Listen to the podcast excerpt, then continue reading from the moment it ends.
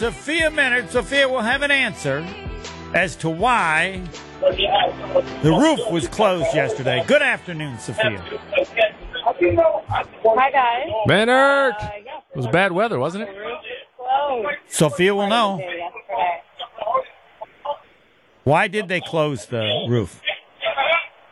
Um, they were expecting rain in the area, I think.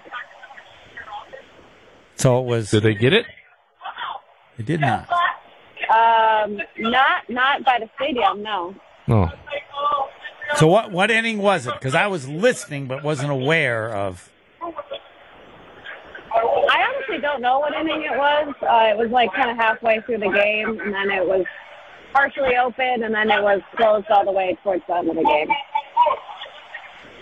The Milwaukee Brewers now a game back. Sophia, what are you doing at the game that you don't know if the roof is closing? It's He's gotta be busy A, working it's gotta on be the a next pretty. interview. It's got to be a pretty big You production. Watching, I'm watching the game. I'm not tracking. You're not looking at, up at the roof. You're not stargazing. They Come give her I am, like, but I don't. I don't remember the specific image. they give her like a Oh. hundred things to do. I'm just wondering if she's daydreaming over there. I'm like, what's going on over here? Oh no, I'm just asking. I she's don't know. she's never daydreamed at a The major roof. league game in her Have life. Have you seen that thing think. open and close? It seems like it'd be noisy. That's why I'm asking. I, I've never. It, it isn't, and it's very quick now. oh, okay. It doesn't take much time at Oh, all. yeah, I was wondering how you could miss it. I don't know. I'm just uninformed over here about the roof. Sophia, So do we have anything else? yes, we do. No, that's it. Okay, No. Let's move on. let's let's move on. Um, I, is the team better? Or you think better about the team there? It's not that they were ever bad, but are, are they more confident, or what's kind of the mood? Have they stayed the same? Um, they're they're right in the midst of everything, even though much of the hitting has struggled at times.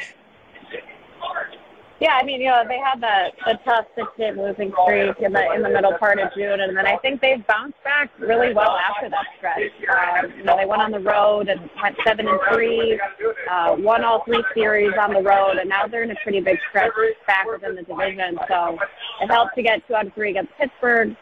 They're uh, even with the Cubs right now, and then they'll have the Reds for three, and then they'll see the Reds again um, coming out of the All Star break. So they're going to be seeing a lot of Cincinnati here. They'll be playing the Reds nine times here in July. So, um, you know, it, it's just with the balanced schedule, it's been a little different within the division. So these these division series, these like head-to-head matchups, when you can really impact the standings, um, they're a big deal. And so I think they've they've done a great job against the division, which is a good thing. In the locker room, who are the two leaders for the Brewers? I would say Wade Miley, and I would say Christian Yelich. Has has that always been? I I mean, like Brandon Woodruff is in that group as well. Okay. Logan Burnes is in that group.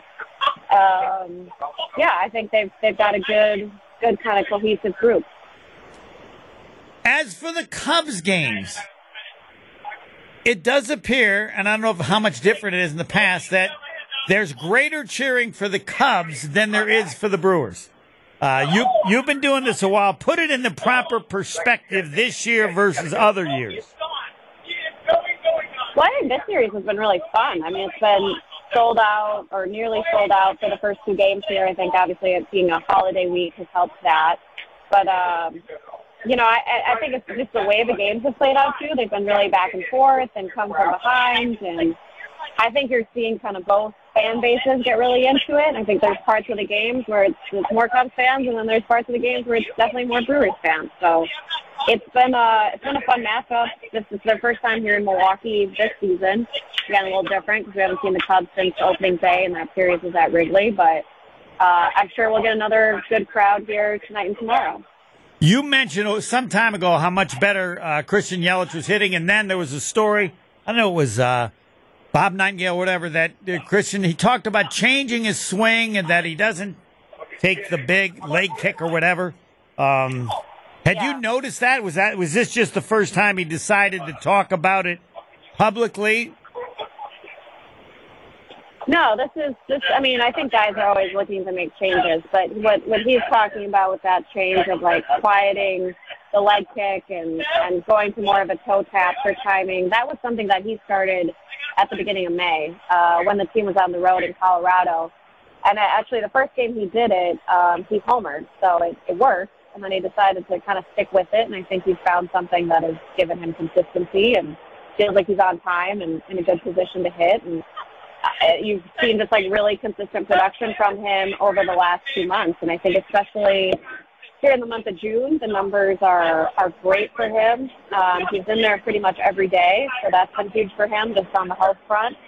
But yeah, I think um, you know I think he's found an adjustment that is like repeatable for him and gives him consistent production. And I mean, this I feel like it's a stupid question because I know that he's the kind of person that just never changes much, whether things are going well or not going as well the last couple years. Uh, is that accurate, or it would be understandable if he was a lot happier uh, now the way he's hitting versus the last couple years? Yeah, I think one thing that he's really good at is like staying even and not getting too high or too low with how things are going personally. Um, I think he's done a great job of that over his last couple seasons.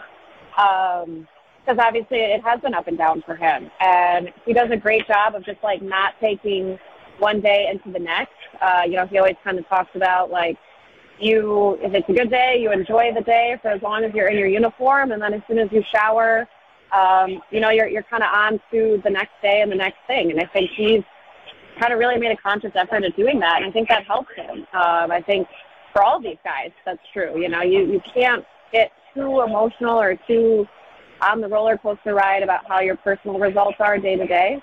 Um, and I think he's he's done a great job of that. But I do think you know he's obviously everyone like has more fun and things are more enjoyable when you're getting results. Um, so yeah, I think that's absolutely true for him. Uh, any injury update? Yeah, there's actually a lot of injuries and moves happening today. Uh, Rowdy Tellez is going on the injured list with a forearm injury. And then they've called up uh, two new relievers and Tyson Miller and J.C. Mejia. So we'll be getting our first look at J.C. Mejia uh, for the season. And then uh, Andrews and uh, J.B. Bukauskas were options. So yeah, a lot of roster moves happening today. Which is kind of how they how they roll, right? They try some people, and if it doesn't work, then it doesn't take them long to make moves. It's pretty consistent with their approach, correct? Yeah, and I think you know, like the Rowdy injury is, is a bummer. Obviously, he has struggled uh, to get things going consistently, so the forearm could definitely be part of why he's just been struggling to get consistency and why like, like the power has kind of gone away for him recently. And then as it pertains to the the two relievers, um, you know, they're this is a really long stretch for them. They're in the middle of a stretch of 17 consecutive days, and they've got five more games, uh, including tonight before the All Star break. So I think we were anticipating this kind of like kind of active roster management, specifically with the bullpen, and so you're uh, you're getting two right-handed pitchers up today. Uh, Woodruff, any update there? He was actually just out playing catch, uh, so that was a good thing for him. He's trending towards another bullpen. He threw two of them on the road in Cleveland and in New York. So yeah, he's uh, he's continuing to make good progress. Soon he'll be back soon after the All Star break. Set me straight. That's what I'm going with now. We do not have a timeline for that. I think we'll have a much clearer idea of that, like when he's doing live BPs or out on a minor league rehab assignment. So um, we do not have like a date in mind of when he's going to rejoin the team. Let's go get Shohei Ohtani. Yeah, that everybody. Let's, let's yeah. go get him. That'll help. What are the chances of the Brewers getting Shohei? He's. I. I think he'll be traded. Don't you assume, Sophia? They'll try to get what they can for him for the rest of the. They're. They're not. They're not going to make the playoffs again. So why not send him to a playoff team uh, before the trading deadline, and then they could re-sign him. Right? They could bring him back if they wanted to. Correct. Uh, well, the reports are that he will not be traded. Oh, I, I really? Everything can change, so Oh. we'll see.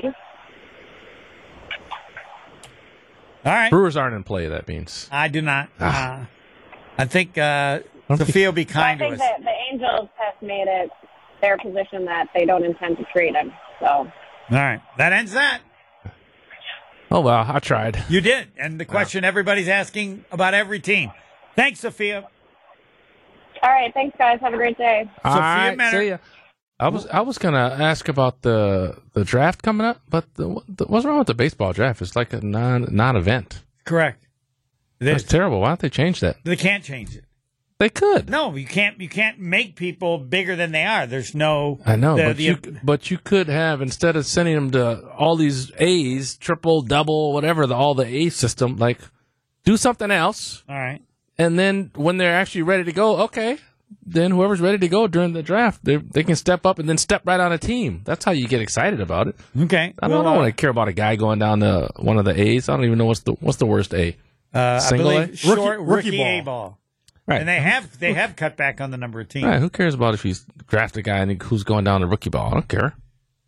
It just depends how it's. It's just hard. They need know. draft to go right to the team. Period. That's it. So you don't draft until that point. Right. If they, whatever, whatever, wherever I don't know, are they're coming from college, wherever they are. Right. Put them in a uh, like a, a G League system for the NBA, where they're playing down there, and anybody can draft them. They're not on anybody's team, Until and then they can get drafted. all right. Rain Man, caller five, caller five, one eight hundred nine nine zero thirty seven seventy six. I gotta Ne- fix baseball.